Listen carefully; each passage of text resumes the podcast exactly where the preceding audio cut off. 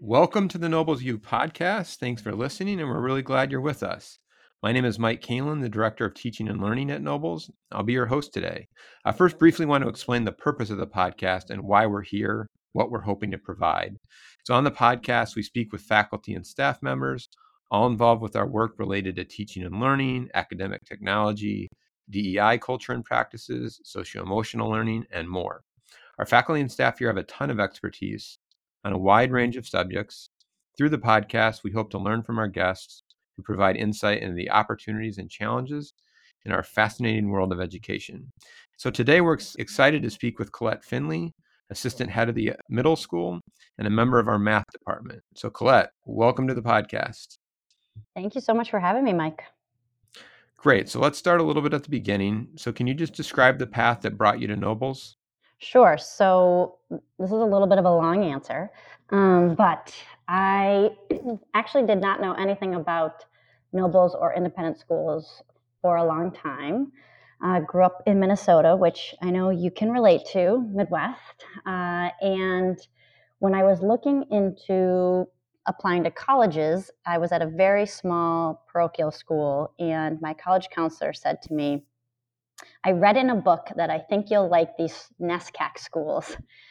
And so um, applied to a bunch of them and was fortunate uh, to enroll and, and be at Colby. And while I was at Colby, I was kind of interested in teaching and learning and thinking about going into a path of education. And I met someone there whose family actually ran the Taft Summer School. And they said, Well, Colette, if you're super interested, why don't you come work at the school that my parents run in the summer? I think it'll be a really good experience. You can t- kind of test the waters. And I was like, Okay, I'll, I'll give it a shot. Why not? Um, and basically, from there, I was very much hooked on independent schools, what these um, schools can provide, and just excited with the opportunity. So, had a really good summer there and then um, looked to find work after that. And luckily, you know, through Carney Sandoe, got hooked up with Ben Snyder, and the rest is history. So I was hired as a fellow here at Nobles and have yet to leave. Great. So let's now stick getting close to the present, but you work with middle school students. And for many educators, middle school students are very scary, very, very scary. So, sort of curious about what attracts you to working with that crowd. I, you know, I always feel bad that middle school students get such a bad rep. Uh, it, it kind of breaks my heart. I feel like if anyone reflects on their own middle school experience, it falls into a couple of buckets. One is what a horrible time, or two is I don't even remember what happened then. Uh, and so I kind of feel as though you know it's an obligation to provide a good experience for this age group that that I think it is very challenging. Um, they are developing and growing physically, mentally, emotionally, you know, at a rate that is you know almost as fast as you know the zero to one year old you know age group, and so they need a lot of support. They are really testing out what it's like to be independent for the first time. So pulling away from parents and guardians and, and testing those waters. And so I actually really love that it is a perfect balance of their you know brains being ready to handle some more challenging cognitive work in the classroom while also remaining playful and curious um, and less serious and so that's been a nice balance it's really interesting to hear your observations about middle school students and sort of transition to the next question. I think it's one thing to teach middle school students, but now you're in a pretty significant leadership role as assistant head of the middle school. Talk a little bit about what your roles and responsibilities are in that position. So I feel as though, you know, overarching, mainly want to support both the students in the community as well as the faculty in the community. So, you know, if the faculty aren't feeling supported or if they are not feeling well, then it's hard to then provide a good program for our students. So I feel as though it's twofold approach. Um, within supporting the adults, you know, it's building a sense of community. It's, you know, making sure that they're supported in the classroom and beyond. Um, you know, we meet actually twice a week as a middle school core, both looking at program and how we can support our students.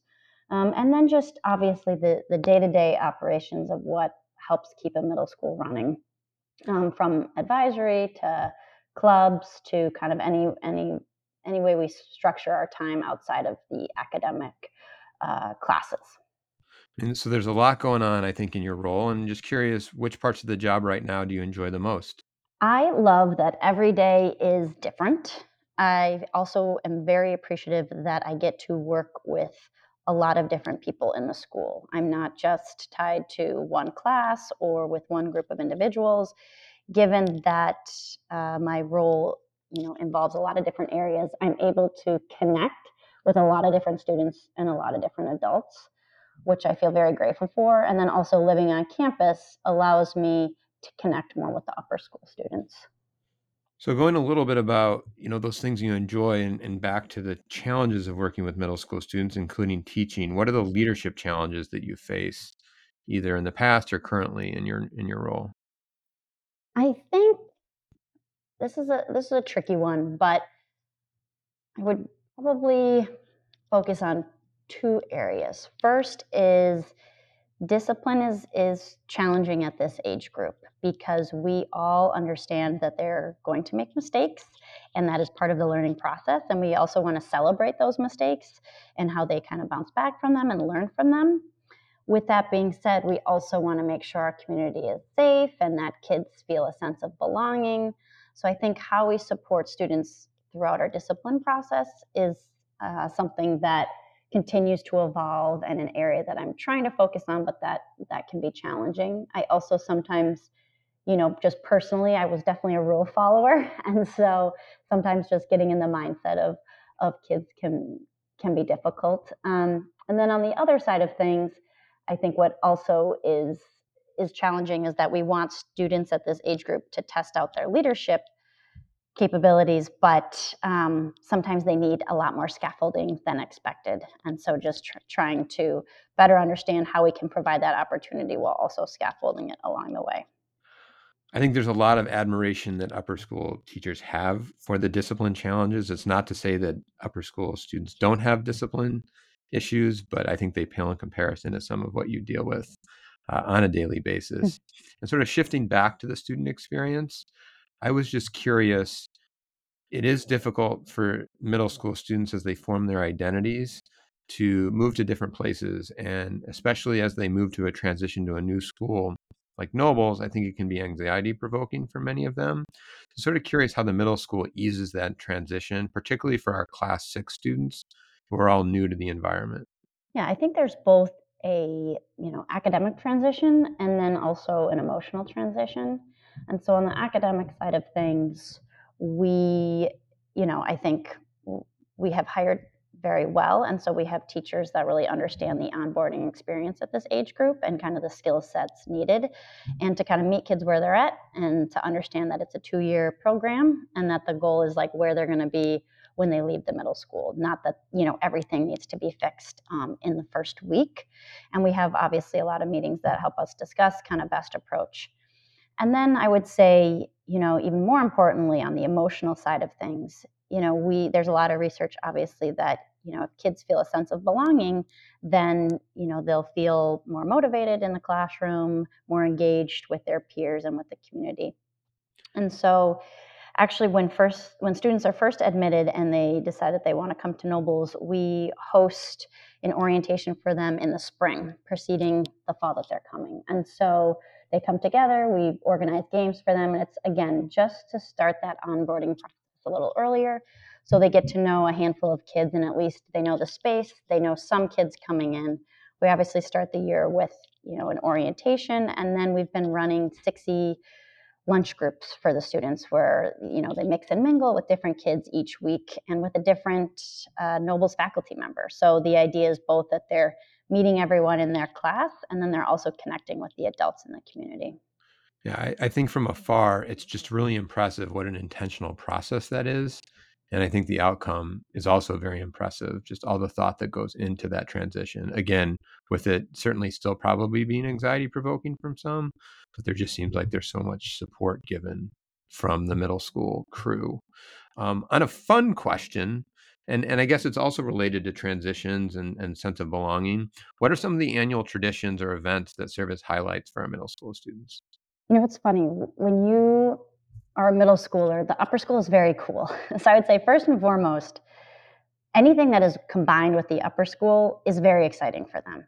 So Friday night lights, all school assembly, fall fest, fool fest, that is is very enticing. But if we're talking about just middle school specifically and, and what they're excited about, I think what Ross Henderson and Charmaine Jordan have developed with blue and white games is something that really gets the kids excited and it's something that is threads throughout the entire year. Um, and we use some community time for these. I mean, just the other week we had kids, you know, balancing pumpkins on their heads and trying to do other things just for blue and white points. And they get so into it. You know, if they do the problem of the week, if they're up on the assembly stage, they can earn these blue and white points.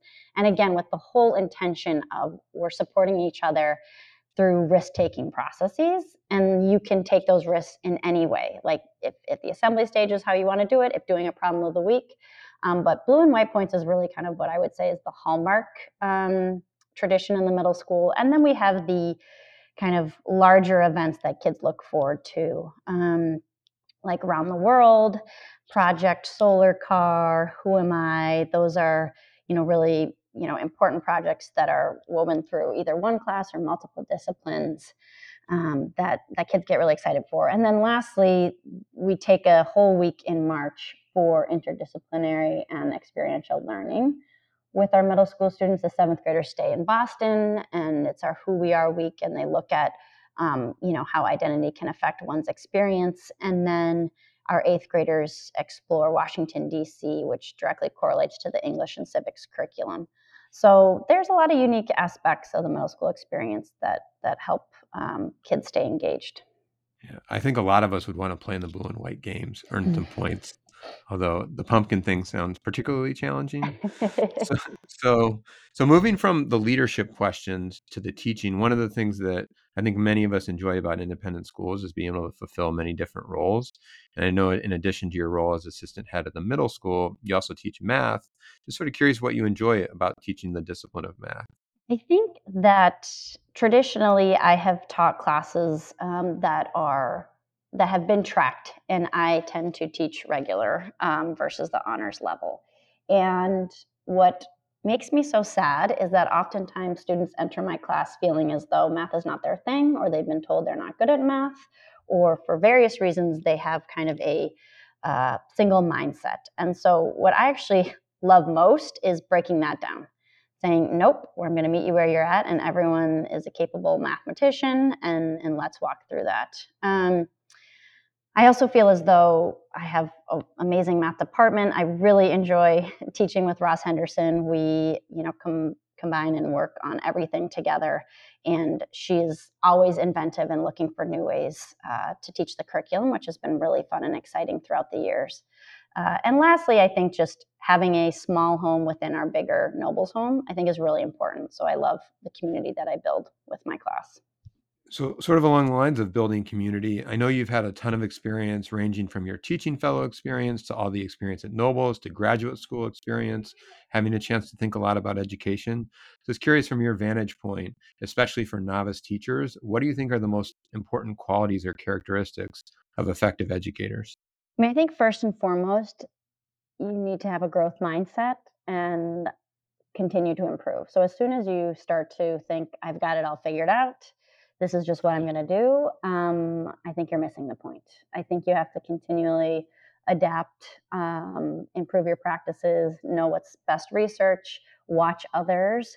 I mean, I think remaining humble and understanding that uh, you can continue to improve is, I would say, first and foremost, most important. And then I would second that with you have to know the students in your room. You have to know them more than just a student in your room what else do they like what else do they enjoy um, getting to know them beyond just a math student will create again their sense of belonging and their purpose in the class and increases engagement and motivation So this has been a super treat to receive all the thoughtful responses. Is there anything else in your mind as you look ahead to the rest of the 23 to 24 school year or even beyond? You know, I am just very excited to see you know, I've been very fortunate now to be at Nobles. I think this is year 15 and I'm just excited to see kind of what the next chapter is. I feel as though with a new strategic plan coming out, um, just to see how the school will evolve and meet the demands of, of you know the world we're living in now and excited to see kind of how it tackles that and what thoughtful changes they'll make. Great.